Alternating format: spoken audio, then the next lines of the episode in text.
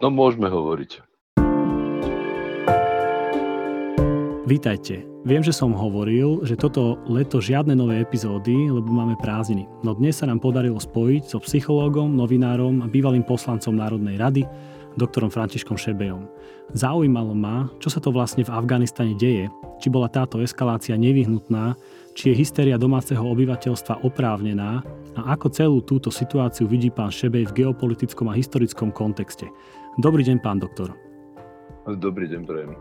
V poslednom čase v médiách ľahko vidíme fotky z nedemokratických krajín a autor- s autoritárskymi režimami. No to, čo vidím teraz v Afganistane, je niečo mimoriadne. Militantná skupina preberie vedenie celej krajiny za niekoľko dní až hodín a civilné obyvateľstvo sa zúfalo až hystericky snaží z krajiny utiecť. Niektorí sa doslova chytajú vzlietajúceho lietadla, aby potom spadli a zomreli. Pán doktor, prečo táto hystéria v Afganistane? Čo sa to vlastne deje? Takto, ono to nie je hystéria celého obyvateľstva. To Afganistan je veľmi ľudnatá krajina s veľmi zložitou štruktúrou obyvateľstva a tá hystéria sa týka predovšetkým, možno, možno, je to, možno je to, sú to tisíce alebo desiatky tisíc ľudí, hlavne tých teda, ktorí, ktorí žijú v centrách, ako je Kábul, povedzme, alebo Mazare Šarif, a, a jednoducho proste predstavujú to obyvateľstvo, ktoré poprvé spolupracovalo s afgánskou akože demokratickou vládou a s, s jednotkami NATO, ktoré tam v podstate demokratický poriadok chránili, alebo sa jedná teda o ľudí, ktorí sú vzdelanejší, vykonávajú profesie, ktoré, ktoré proste sú, sú analogické profesiám, ktoré vykonávajú vzdelanejší ľudia a úradníci povedzme, povedzme v západných krajinách, tak tí sú hysterickí, lebo pre nich sa vracia proste stredoveké temno. A, poprvé, že sú ohrození na živote a po druhé, ich ženy a deti sú ohrozené nielen na živote, ale aj na, na, na, na slobode, na úplne bazálnych právach. A, a, a mnohým tam ide o život, teda mm, nie že, nie, že symbolicky, ale doslova. Budú zavraždení, budú popravení a tak, tak preto tá hysteria. Ale hovorím, netýka sa to e, Afgáncov ako takých všetkých, pretože že väčšina Afganistanu sú, sú vlastne kmeňové, klanové územia a je to, je to etnicky pestrá, pestrá krajina a, a vlastne je tam obrovská miera aj negramotnosti a, a vlastne takého, takého veľmi rurálneho až stredovekového života. A, a tí, tí, tým proste náboženskí fanatici ako Taliban nevadia, lebo poprvé, poprvé až do, do, do tých zákutí, tých horských údolí ovládaných e, proste kmeňovými náčelníkmi, proste tá, tam to nedosiahne, to po prvé a po druhé im, im, tá, im tá striktná morálka, čo vyžadujú, teda prepičuje morálka, e, v podstate to zatváranie žien doma a v úrkach, e, to je miestami až súčasť tradičnej kultúry, takže špeciálne v tých paštúnskych častiach, lebo tam sú paštúni, tadžikovia, uzbekovia a tak ďalej, tak tak e, nie, v hystérii samozrejme je to mestské obyvateľstvo, mm-hmm. ale určite mm-hmm. nie celý Afganistan. Áno. Niektorí hovoria, že Taliban sa za posledných 20 rokov zmenil, majú nové PR, zdajú sa alebo snažia sa zdať možno taký demokratickejší, vraj sú otvorenejší, dá sa s nimi rokovať a podobne. A podľa re- týchto reakcií, ktoré ale vidíme, to tak úplne nevyzerá. Dokonca teraz, teraz, my nahrávame útorok večer, majú títo talibovia alebo nejaký vedúci tohto Talibanu tlačovú konferenciu a videl som, čo som stihol ešte pozerať, že slubujú, že netreba sa báť, nikomu sa nebudú mstiť žiadnym prekladateľom, ženy si ctia a podobne, ale boli tam také tie vsúky, že po, všetko, všetko, všetko dobre, pokiaľ budú rešpektovať ako zákon šária a tak ďalej a tak ďalej. Tak máme veriť tomuto, alebo že tak sú zmenení, alebo ako to je? E, no, no, pokiaľ budú rešpektovať zákon šaria v ich, v ich interpretácii, je, že pokiaľ sa ženy navlieknú do buriek a skovajú sa doma, nebudú chodiť na ulici bez, bez doprovodu, bez mužského doprovodu, a tak e, potiaľ to bude v poriadku. A samozrejme, pokiaľ si muži nechajú naraz brady a budú Ehm, budú sa 5 krát denne modliť a, a pokiaľ zabudnú na všetky občianské slobody a jednoducho proste tak, ako, ako, ako to úplne najkonzervatívnejší výklad práva šária vyžaduje, tak pokiaľ to bude v poriadku, tak sa nemusia toho báť. Ovšem samozrejme, že to je, to je totálna strata slobody a, a, a vlastne to je kamufláž celé. Proste nikto, kto tam bol, Napríklad, napríklad veľmi dobrý slovenský novinár Andrej Bán, ktorý, ktorý opakovane bol v Afganistane, tak e, aj on hovorí, že nič také ako Taliban s ľudskou tvárou neexistuje. Proste je to, je to, je to, je to konglomerát e, sfanatizovaných primitívov, E, náboženských fanatikov, ktorí, ktorí z veľkej časti sú analfabeti a jediné, po čom túžia, je vnútiť svoju vôľu, svoju predstavu o svete aj za cenu proste krvi a vražd e, všetkým ostatným. Takže že, že to je všetko kamufláž. Ja, ja osobne teda, teda si myslím, že Taliban je absolútne nedôveryhodný a, aj keď, aj keď sa hrá akože na, na potenciálneho politického partnera západu alebo, alebo sveta, je to úplný blúd. Hmm, čiže gay pride sa tam budúci rok organizovať nebude, pravdepodobne. E, no tak...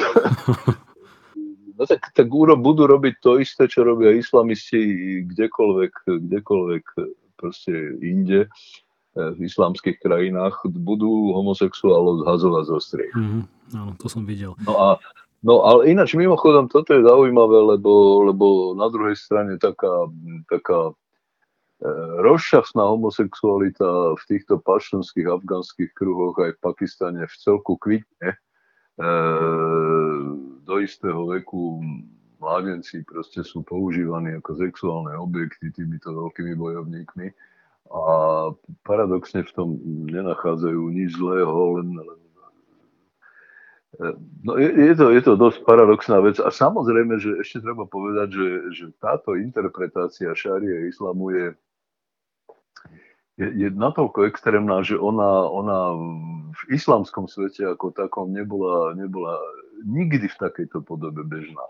Taká, stra, taká strašná surovosť a brutalita voči, voči, voči ženám, dokonca voči nezletilým ženám. Proste to možno bolo niekde úplne v temných začiatkoch islamu, e, v časoch proroka Mohameda niekedy v 7. storočí, ale v 7. 8. storočí, ale e, e, pre Boha, veď polovica Európy bola pod nadvládou Osmanskej ríše a tak, ale, ale, ale čo si takého sa ani pod Osmanmi nikdy nedialo. A samozrejme, že, že väčšina arabských krajín, ktoré sú moslimské, teda, teda od, od, od, od e, západu Afriky, Maroko, Tunis, Libia, Egypt, e, Sýria, Jordánsko, Irak. E, proste takúto, takúto, takýto návrat proste absolútneho náboženského temna zažil až, až v 20. storočí a 21. pretože že, že v podstate to nikdy nebola rovnoprávna spoločnosť, pretože, pretože islam čosi také ako rovnosť medzi ľuďmi veriacimi a neveriacimi, alebo rovnosť medzi mužmi a ženami jednoducho neuznáva, ale, ale nikdy to nebolo, ne, nemalo tento brutálny charakter. No, áno. No a keď sa pozrieme teraz, čo sa teraz deje, každý má ešte také otázniky, že ako to naozaj teda bude. Dalo sa ale tomuto, ako je to teraz také, také také hysterické, dalo sa tomu predísť? Je za tento stav napríklad, že niekto zodpovedný? Mnohí vinia USA, keď akože chcú, keď sa na to tak rýchlo, rýchlo pozrú a ich náhly odchod z krajiny, no ale kontext je tam trošku hlbší aj historicky, nie? Už len keď zoberieme nejaké 25 rokov dozadu.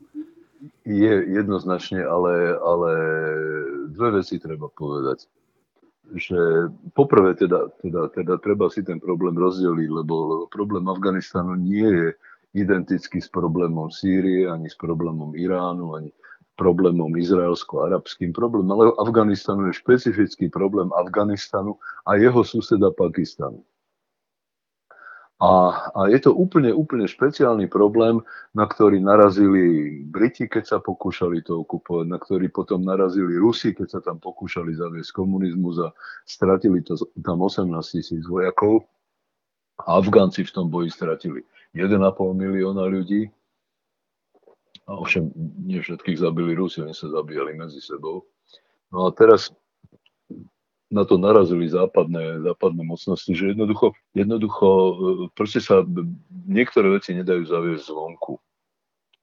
A treba si uvedomiť, že, že aká miera je, je, tam, je tam jednak prevalencie toho, toho tradičného náboženského spôsobu úvahy a, a aká miera je nevzdelanosti a, a, a takej zaostalosti tej krajiny netreba všetko merať Kábulom. Kábul bol vždy plus minus moderný.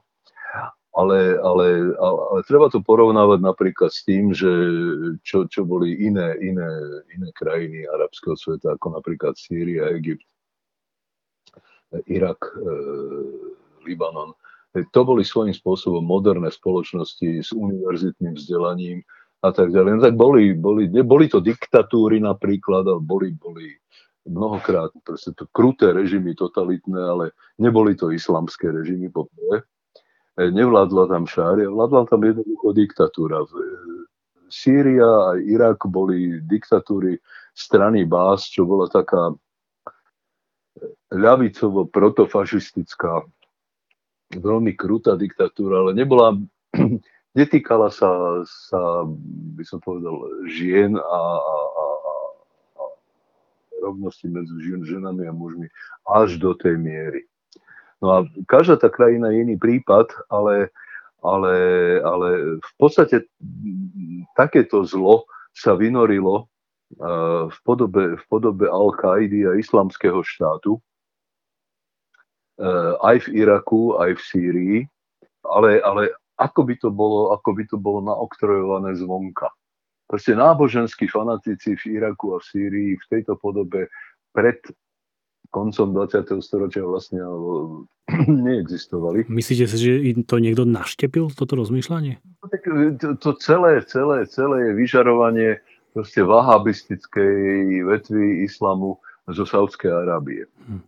To, je, to je tá extrémna interpretácia islamu, ktorá, ktorá vlastne oslovila v podstate časť mladých ľudí v moslimských krajinách. Ale pozor, nie, nie, nie je to len vahabizmus, ktorý sa šíri zo Saudskej Arábie a ktorý e, pôsobil ako základ aj Al-Kaidy, ale už to začalo vznikať predtým, už, už predtým boli začiatky moslimského bratstva v Egypte ešte, ešte v 50 rokoch a, a už tam, tam proste sa začalo argumentovať návratom k tomu pravému islamu, čo je niečo, o čo sa, o čo sa v takej tej fundamentálnej podobe pokúša e, teraz Taliban. Treba povedať, že, že absolútne rovnakých zverstiev, ako sa dopúšťa a bude dopúšťať Taliban, tak, tak sa v Sýrii a v Iraku dopúšťal bojovníci islamského štátu. Mm-hmm. Ešte sa vrátim k tomu, že či sa tomu dalo zabrániť. Podľa mňa rozhodnutie najprv Obamu, potom Trumpa a teraz Bidena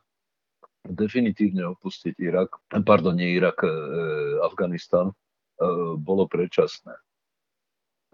Amerika, Amerika na seba, aj, aj krajiny NATO, spojenci, na seba prevzali zodpovednosť za, za to, že, že pokúsia sa, pokúsia sa predsa len pomôcť vybudovať demokratickú spoločnosť v Afganistane a a budú ju chrániť proti napríklad návratu Talibanu. Problém je, že, že rovno vedľa Afganistanu je vlastne krajina vzniku Talibanu a, a aj základňa, keď bol Taliban porazený, keď bol Taliban porazený a vytlačený z Afganistanu, tak jednoducho tí bojovníci išli do susednej krajiny, išli do, do Pakistanu a tam sa im darilo tam boli na svojom území, tam boli, tam boli vlastne v paštúnskych dedinách a tam, tam sa jednoducho vyzbrojovali, zotavovali a čakali na príležitosť. Na príležitosť. Ono, sranda je na celej veci, že ich spôsob uvažovania, veď oni to povedali otvorene, že keď sa bavilo o čase a termínoch a kedy odíde kto a odkiaľ, tak tí talibovia hovorili otvorene, že vy máte hodinky a my máme čas. Počkáme, kým odídete. Takže podľa mňa sa tomu zabraniť dalo len tak, že buď, buď ešte nemali, nemali tie jednotky odísť, mali, mali, vôbec nemali ohlásiť termín, kedy odídu. Mali ten odchod pomaly pripravať, ale nie, nemali, nemali deklarovať, že odídu. Po druhé, po druhé, mali odísť až keď sa, keď sa presvedčia, že ten režim, ktorý tam vybudovali, že sa naozaj dokáže brániť, lebo tak bola tam 300 tisícová afgánska regulárna armáda, ktorá bola skvele vyzbrojená Američanmi, a ktorá nie, že sa ukázala neschopná bojovať. Oni boli schopní bojovať, ale oni nechceli bojovať. Oni, im, on, oni, oni žili, žili, žili pohodlne relatívne na afgánske pomery, lebo poberali plat a, a žili vojenský život a živili svoje rodiny. No ale oni, v podstate tam nebolo, nebolo, nebolo to, proste tá, tá misia, že brániť svoju krajinu. Lebo tak pokiaľ boli paštúni v tej armáde, tak proti iným paštúnom, čo sú talibovia, budú brániť krajinu, alebo Tadžíci, Tadžíci alebo Uzbeci necítili potrebu brániť zvyšok Afganistanu proti talibom, lebo oni cítia lojalitu k tomu, k tomu, k tomu svojmu distriktu, kde žijú ich ľudia. S iným jazykom treba povedať, že, že, že paštúni sú úplne iné etnikum ako, ako povedzme Uzbeci a Tadžici, čo sú, čo sú turkické etnikum, proste oni sú, oni sú príbuzní etnicky s Turkami a, a s Azerbajdžancami. No a, a, no a tak ďalej. E, takže že poprvé ten, ten, to rozhodnutie odísť bolo podľa mňa, už keď zobral Západ na seba túto zodpovednosť, tak bolo predčasné. Lebo, lebo dalo sa tušiť, že takto to dopadne. Samozrejme, že je ľahké byť múdry, múdry dodatočný. Ale, ale vyzerá to tak, že, že jednoducho opu, opustil Západ rozrobenú robotu. A to po prvé. A po druhé, po druhé ako keby, keby tam v tom, v tom prostredí afgánskom bola, bola skrytá prítomná zrada proste toho, to, to, toho západného spojenectva už zárodku. Ako keby, keby naozaj mali pravdu tí, tí Američania, ktorí, aj vojaci, ktorí hovorili, že cez deň, cez deň ako, ako proste tí afgánsky vojaci akože bojovali za demokraciu a v noci sa pridali k Talibanu a potom sa ráno zase vrátili. Preto to tak vyzeralo. No v podstate ten Taliban, proste tí, tí otrhanci bradatí v sandáloch, a oni neporazili afgánsku armádu. Porazili by ju, keby tam boli boje, ale oni vôbec nebojovali. Oni, oni, oni im to jednoducho odovzdali. A samozrejme, že hlúposti hovoria aj tí, ktorí hovoria, že, že porazili Američanov.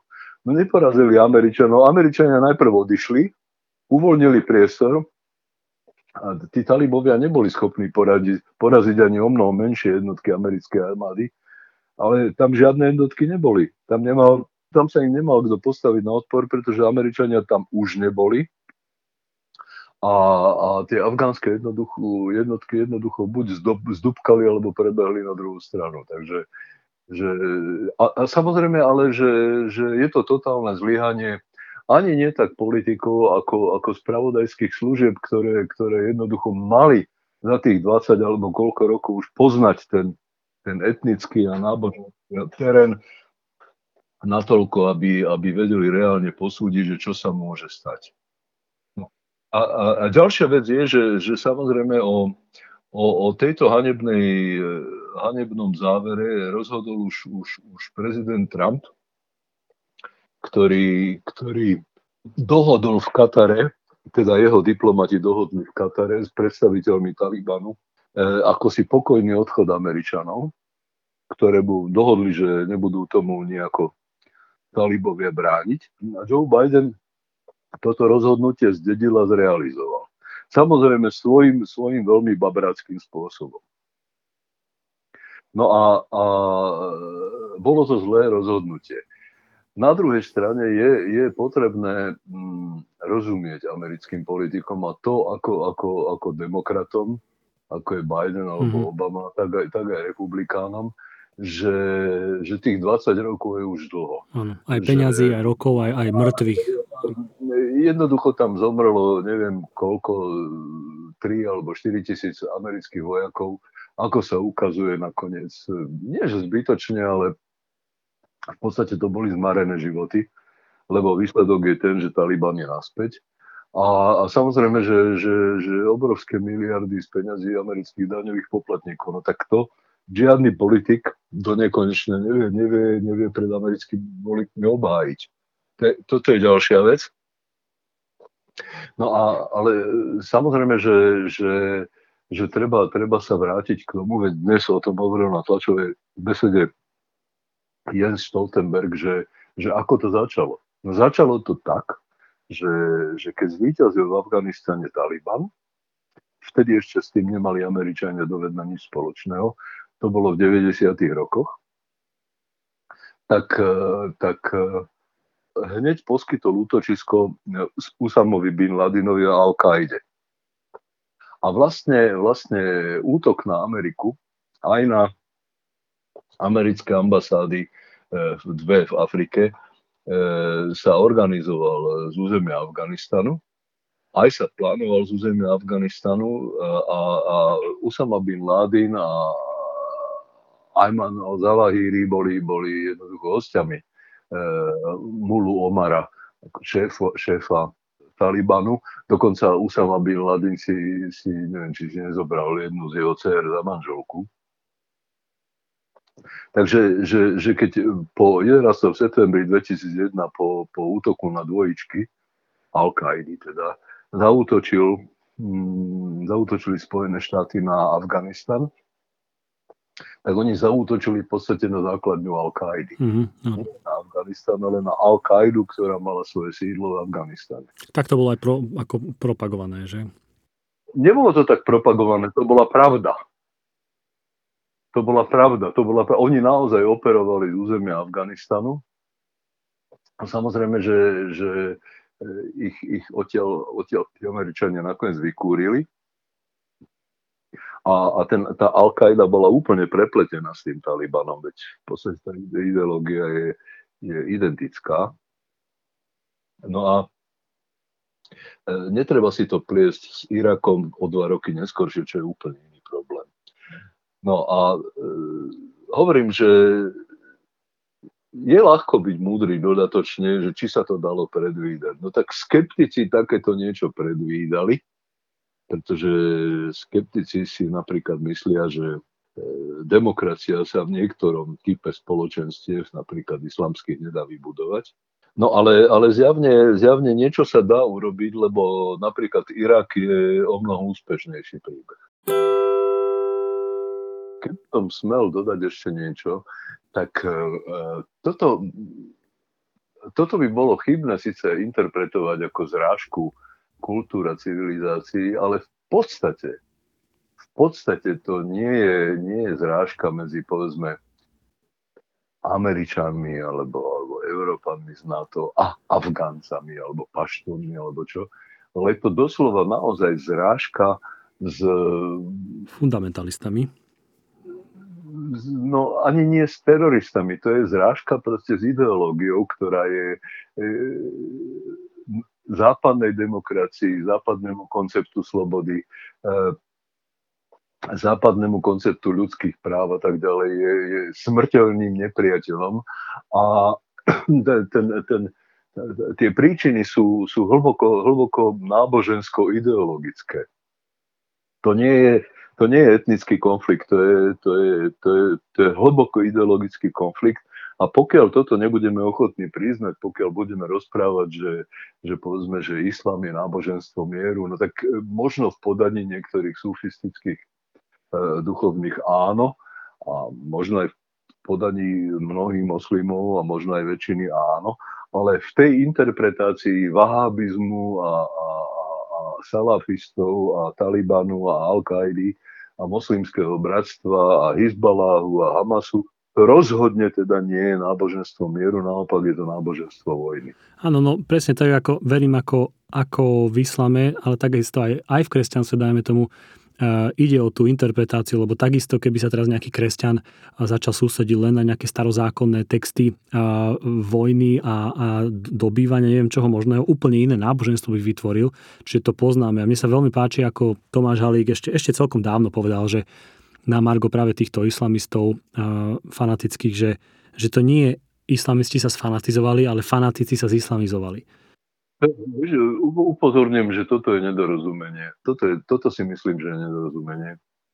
Ja mám to vaša Halika vo veľkej úcte, ale, a, ale, ale, ale toto jednoducho nie je pravda. E, toho, ako vyplýva, ako vyplýva z, z kníh, ktoré popísali na túto tému mnohí moslimovia mm-hmm. a moslimky, napríklad E, sírska, sírska psychiatrička Wafa Sultan, ktorá emigrovala do Sýrie, teraz žije v Spojených štátoch, napísala takú knižku, ktorá sa volá The God Who Hates, Boh, ktorý nenávidí, alebo, alebo Ayan Hirsi Ali napísala, to je, to je, to je Somálka, ktorá ušla proste z toho islamistického prostredia. Bola vychovávaná v náboženskej škole islamistickej. Podstúpila tú, tú príšernú vec ako obrezka a tak ďalej. Bo stala, stala sa nakoniec poslankyňou holandského parlamentu a toho času, toho času žije, žije v Spojených štátoch. Pracuje, pracuje myslím, na, na Stanfordskom inštitúte. Tak Ayan, Ayan Hirsi Ali e, napísala knižku na túto tému, ktorá sa volá Infidel, akože neveriaca. A, a aj oni, aj, aj mnohí ďalší jednoducho upozorňujú, že, že v, na rozdiel od judaizmu a kresťanstva v islame je problém s samotnou doktrínou. E, nie je pravda, že to, tá Tomáša Halíka interpretácia, že fanatici sa zislamizovali, je nedorozumenie. Islam, islam samotný vo svojej podstate E, je, je, je náboženstvo e, netolerancie. E, je, je, je v žiadnom, v žiadnom židovskom ani, ani, ani kresťanskom texte nenájdete džihad ako svetú vojnu, ako povinnosť. Mm-hmm. V žiadnom v žiadnom texte nenájdete ani povinné vymedzenie sa voči, voči tým, čo nie sú veriaci. Mm-hmm. V takom slova. No, v niektorých starom, starozákonných textoch Levitiku sa podobne, áno. Dobre, len, len nie v tejto podobe. Je málo niečo, čo ja viem. Mm, Jozua, Nemiešajte sa minimálne. Do, áno, hej, do, do, tam e, nastúpila dýchovka Jozuova tvorila Jericha, no tak ako... To, to, sú, to sú, by som povedal, že dramatické príbehy z hlbokej minulosti, ale v zásade v zásade e, tú mieru akože prikazovanej netolerancie a, a neakceptácie, akože príkazu doslova zabiť neveriacich alebo im odobrať práva, tak také niečo, také niečo nenájdete ani v židovských, ani v kresťanských textoch. A to, toto po, po, po dlhých rokoch žiaľ dospievam, dospievam ja nie som znalec islamu, ale, ale čítal som mnohých znalcov islamu, mám, mám možno tretinu knižnice na tú tému od Bernarda Luisa, čo je klasik proste dejín, dejín islamu a Blízkeho východu až po, až po Daniela Pipesa a Efraima Karša a ďalších.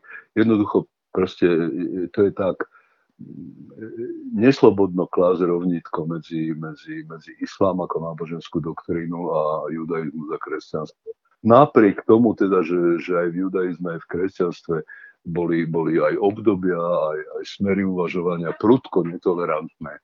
Ale, ale v žiadnom z týchto smerov to neviedlo k niečomu takému, ako, ako predviedli teraz talibovia alebo islamský štát. Určite nie.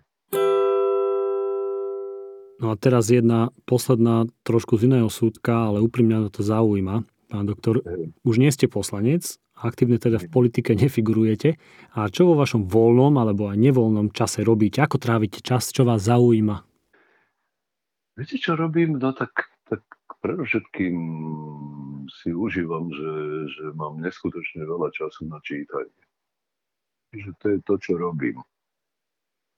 A aby som si šetril zrak, tak e, som už pred 30 rokmi objavil audioknižky. Takže že, že najprv som ich, kedykoľvek som bol v Amerike, tak som ich kúpoval u Barnes Noble alebo, alebo Borders proste na kazetách a potom prišli knižky na CDčkách a tak ďalej. A teraz už sa dajú z Amazon.com proste stiahnuť, stiahnuť audioknižky priamo do, do, do smartfónu a, a môžete si púšťať knižky, čiže toto ja robím, že, že, že vám sa posvete so svojím psíkom a, a niekoľko hodín denne počúvam, počúvam väčšinou v angličtine, počúvam knižky, ktoré ma zaujímajú a počúvam v zásade non-fiction, čiže počúvam knižky o, o psychológii, neuropsychológii, politike, politológii, sociálnej psychológii a tak. Väčšinou tie najnovšie a už je to teraz tak, že keď vyjde nejaká nová knižka, čo ja viem, od Timothyho Snydera alebo od, od, od ja neviem, Garyho Kasparova, od Emiču alebo od, od uh, Anne Applebaum, tak je to okamžite aj v tom istom čase zároveň ako audioknižka. Čiže ja mám väčšinou knižky skôr vypočuté ako prečítané. Takže toto robím a okrem toho sa snažím písať. A píš, píšem, píšem, píšem. Napísal som sériu článkov týkajúcich sa referend do denníka N. A mám, mám v úmysle v tej sérii pokračovať. A, a, a tak si píšem, no. To ma baví, to ma baví. Baví ma čítať a baví ma niečo občas vytvoriť. A, a to je asi tak všetko vlastne, vlastne tu poli- som pozorovateľom politiky. Uh, uh, no, no. A veľmi, veľmi znechuteným, lebo, lebo, lebo teda žasnem nad mierou, žasnem nad mierou, nad dvomi vecami, nad mierou absolútnej nekompetentnosti, nepripravenosti a nevzdelanosti toho, čo sa vynorilo z volieb ako politická elita a žasnem teda aj nad mierou arogancie a agresivity toho, čo sa vynorilo ako politická elita. To teda, no dobre, ale tak e, povedané, tak by som povedal ironicky, aký demos, taká kracia. Ďakujem vám veľmi pekne, pán doktor, za váš čas a za váš múdry vhľad a veľmi budem rád, keď niekedy aj na budúce vás budem môcť kontaktovať v nejakej podobnej téme. Veľmi, veľmi rád, hm. veľmi rád opäť, opäť porozprávam, bude téma bude, bude o čom a budem rozumieť tomu, čo sa bude teda samozrejme. Teš, tešíme sa. Pekný deň, do počutia, dovidenia. Počutia. Počúvali ste epizódu podcastu Na každom záleží so psychológom a bývalým politikom doktorom Františkom Šebejom. Vaše nápady, otázky a pripomienky nám môžete posielať na e-mail podcast zavinaš na každom záleží.sk. Budeme vám veľmi vďační, ak nás podporíte. Môžete tak urobiť na www.jpk.sk lomeno chcem podporiť. Ak môžete, pomôžte nám šíriť náš podcast na sociálnych sieťach, pošlite epizódu priateľom mailom a ohodnoťte nás na Apple Podcasts. Nech sa dobré myšlienky dostanú ďalej, lebo na každom záleží. Majte sa dobré a nezabúdajme, že demokracia, sloboda slova a stabilita sú veci, ktoré si treba ceniť a neustále ich brániť. A že k slobode patrí aj zodpovednosť.